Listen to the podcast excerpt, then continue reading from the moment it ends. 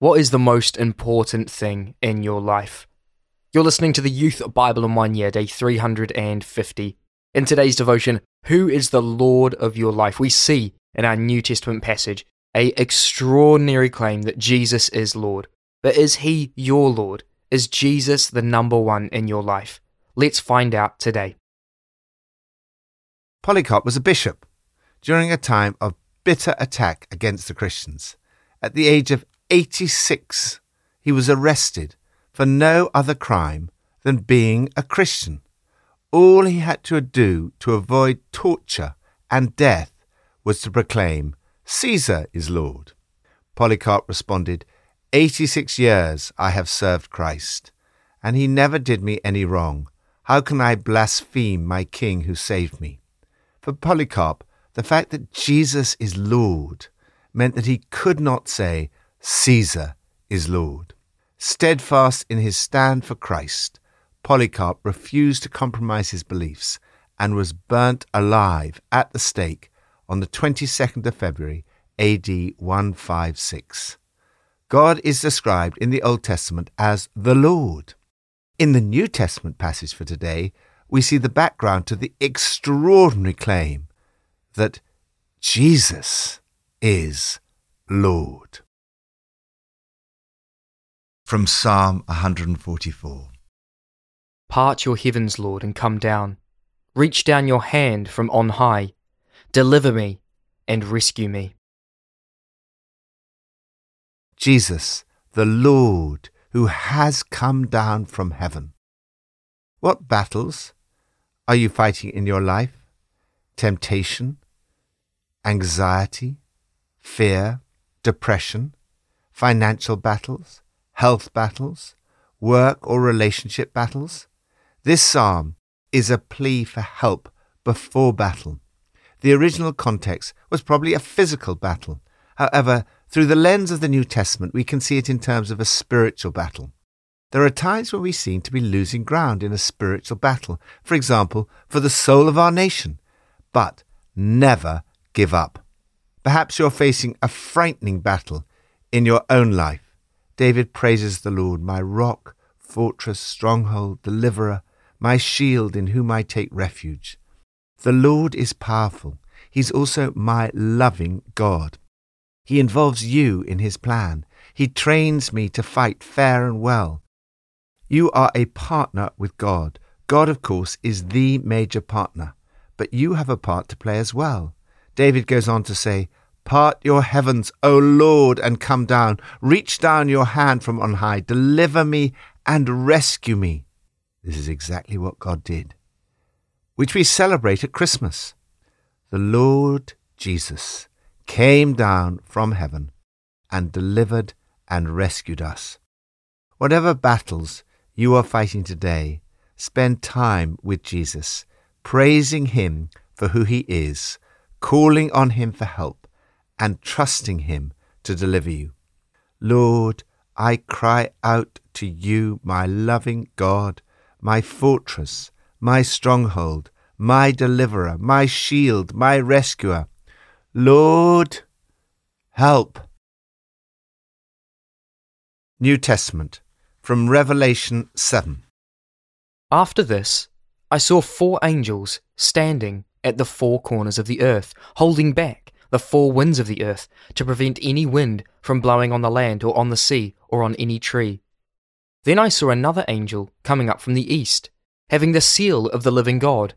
He called out in a loud voice to the four angels who had been given power to harm the land and the sea Do not harm the land or the sea or the trees until we put a seal on the foreheads of the servants of our God. Then I heard the number of those who were sealed 144,000 from all the tribes of Israel. After this I looked, and there before me was a great multitude that no one could count, from every nation, tribe, people, and language, standing before the throne and before the Lamb.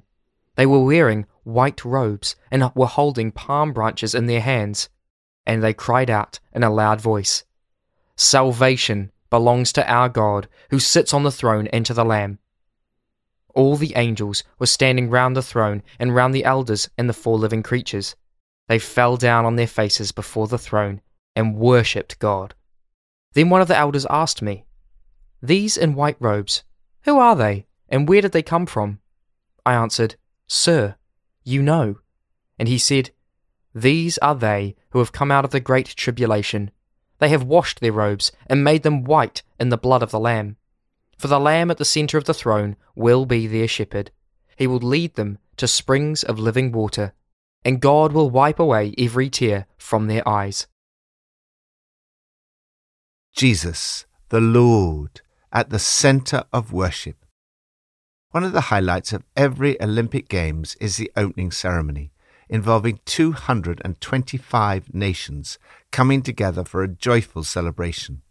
Yet this pales in significance compared to what is described in this passage, where we see a great multitude from every nation, tribe, people, and language coming together before the throne of God. The six seals we looked at yesterday gave a general view of history between the first and second comings of Jesus.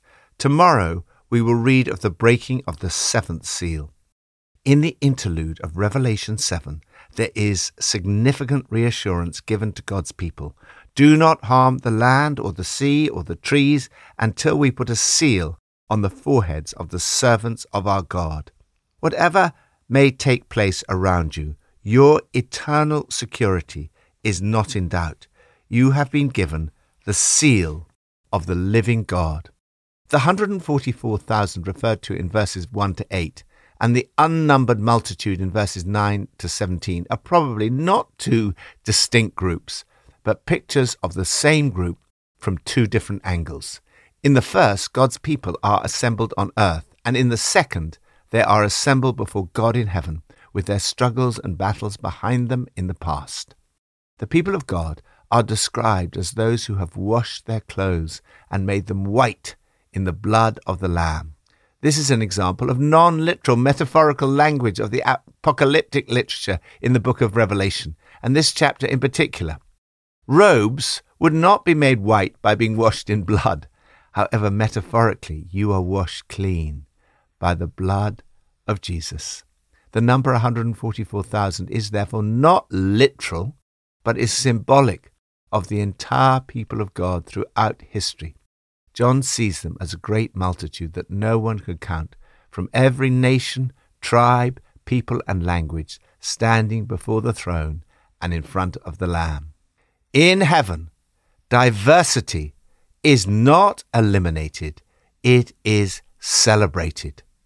The multitude were wearing white robes and were holding palm branches in their hands. They were singing songs of worship to the Lord. The angels join the multitude and worship God. Finally, the whole church, together with the angelic hosts, worships Jesus. Earthly choirs and orchestras are rehearsing for the heavenly concert. The Lamb at the center of the throne will be their shepherd. This is an extraordinary reversal of roles. The Lamb has become the shepherd. You will never again be hungry or thirsty. You will be satisfied by springs of living water and God will wipe away every tear from your eyes. There will be no more pain or suffering or bereavement or tragedy. Lord, thank you that I can look forward to an eternity in the presence of Jesus. Thank you that you will satisfy my hunger and quench my thirst and wipe away every tear from my eyes. Old Testament from Malachi 2 to 4. I will send my messenger, who will prepare the way before me. Then suddenly, the Lord you are seeking will come to his temple. The messenger of the covenant whom you desire will come, says the Lord Almighty. He will sit as a refiner and purifier of silver. He will purify and refine them like gold and silver. Will a mere mortal rob God? Yet you rob me. But you ask, How are we robbing you? In tithes and offerings. Bring the whole tithe into the storehouse, that there may be food in my house. Test me in this, says the Lord Almighty, and see if I will not throw open the floodgates of heaven and pour out so much blessing that there will not be room enough to store it. Jesus, the Lord who refines and blesses. In the Christian Bible, the last book of the Old Testament is the book of Malachi. It ends with the expectation of the coming of the one who will prepare the way of the Lord. I will send you the prophet Elijah before that great and dreadful day of the Lord comes. He will turn the hearts of the parents to their children and the hearts of the children to their parents. This is how John the Baptist is described. Jesus said that he is the Elijah who was to come. The people are called to prepare for the day of the Lord's coming, which will be like a refiner's fire. God wants to change our attitudes, desires, thoughts, and conversations so that we will rid ourselves of selfishness and self centeredness. As Joyce Meyer writes, Believe me, getting rid of selfishness takes some far difficult times, and usually a lot of it, but it's worth it in the end. Listen to the call to return to the Lord. In particular, get your giving sorted out. Your attitude towards money is a barometer of your whole outlook on life.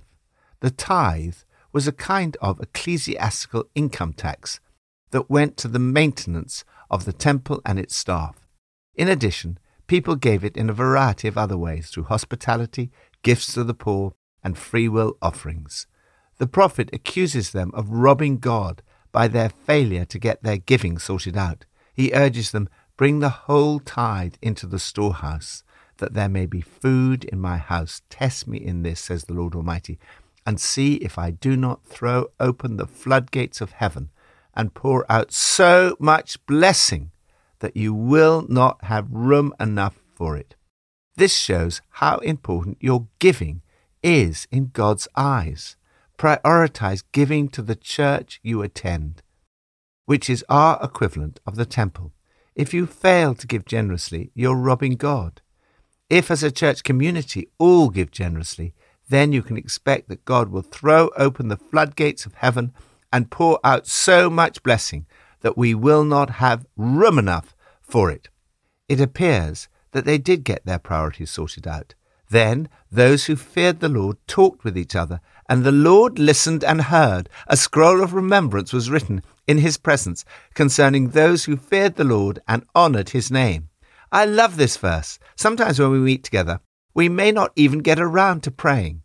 But still, the Lord listened and heard, because they feared the Lord and honoured his name. He promises, For you who revere my name, the Sun of Righteousness will rise with healing in its wings, and you will go out and leap like calves released from the stool.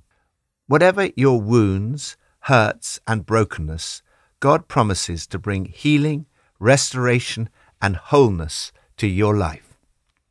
Lord, help us to be a generous community. Thank you that you are with us in our daily battles, and that one day we will worship you forever as part of the great multitude, declaring, Jesus is Lord. Pippa adds, Revelation 7, verse 17 says, And God will wipe away every tear from their eyes. Thankfully, God makes it all better in the end. Let's pray. Lord, help me to make you the number one priority in my life. Reveal anything that I need to sort out and rearrange.